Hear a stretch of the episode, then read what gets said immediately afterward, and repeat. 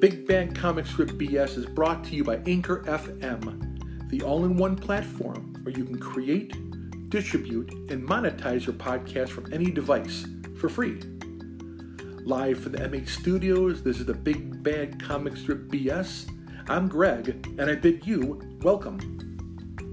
With the inaugural broadcast in my pocket, let's start a segment I like to call This Decade in Comics, where I'll go through 10 years or so in the life of our favorite medium. I'll occasionally plug in my views and other useless trivia. So let's turn the Wayback Machine to the 1800s. In 1895, the New York World, owned by Joseph Pulitzer, yes, that gent whom the Pulitzer Prize is named after, published comics drawn by Richard Outcault, introducing readers to one of the first comic strip characters, the Yellow Kid, who is depicted in a yellow nightshirt. You know, at one time in my life, I owned a nightshirt, albeit not a yellow one. In 1897, William Randolph Hearst paper hired Alclad, and the Yellow Kid appeared in the New York Journal. A little bit of trivia, both papers were notorious for sensationalism, creating more interesting stories than factual. Think of the National Enquirer. This practice has given rise to the term yellow journalism.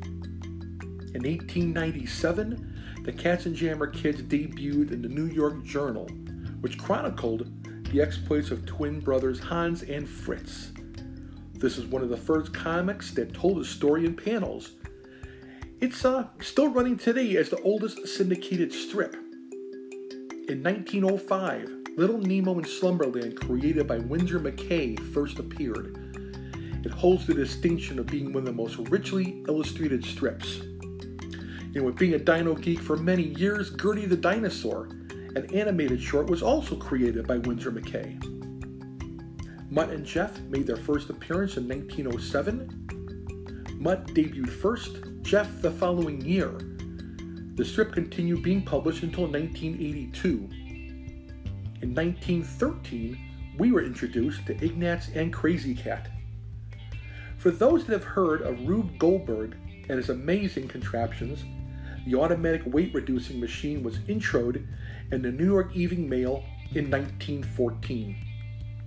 Wrapping up this extended decade in 1919, Gasoline Alley began.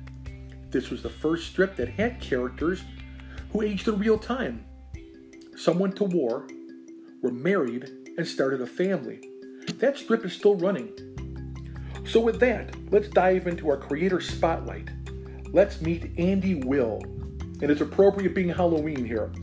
Andy's page at the Crypt Door is on Facebook. It's a new project that follows the exploits of the Master, who's a vampire, Igor, his retainer, and Vlad, the Crypt Cat. This comic is aimed at an older audience and fluctuates between jokes and deeper thought. Andy suspects, like many, he got into cartooning as a school kid. He drew caricatures of teachers and friends. Being an introvert, it was a good way to get a laugh without a need to be vocal. From there, he developed his craft into lampooning society and political figures before settling on a more thoughtful style. His influences range from comedic icons like George Carlin, Mike Harding, and Bill Maher. He also has a love for horror and dark thrillers with a smattering of fantasy. In terms of cartoonists, Andy's a big fan of Bill Watterson, Matt, and Gary Larson. Speaking of Larson, who's ready for the 2021 Far Side calendar? And of course, Dick Brown.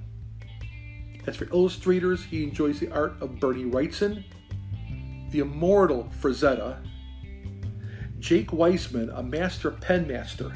His work I've seen is breathtaking. And Ian McCraig. Andy still enjoys putting together work that makes people laugh, but also makes them think, perhaps even looking a little deeper at the world and question it.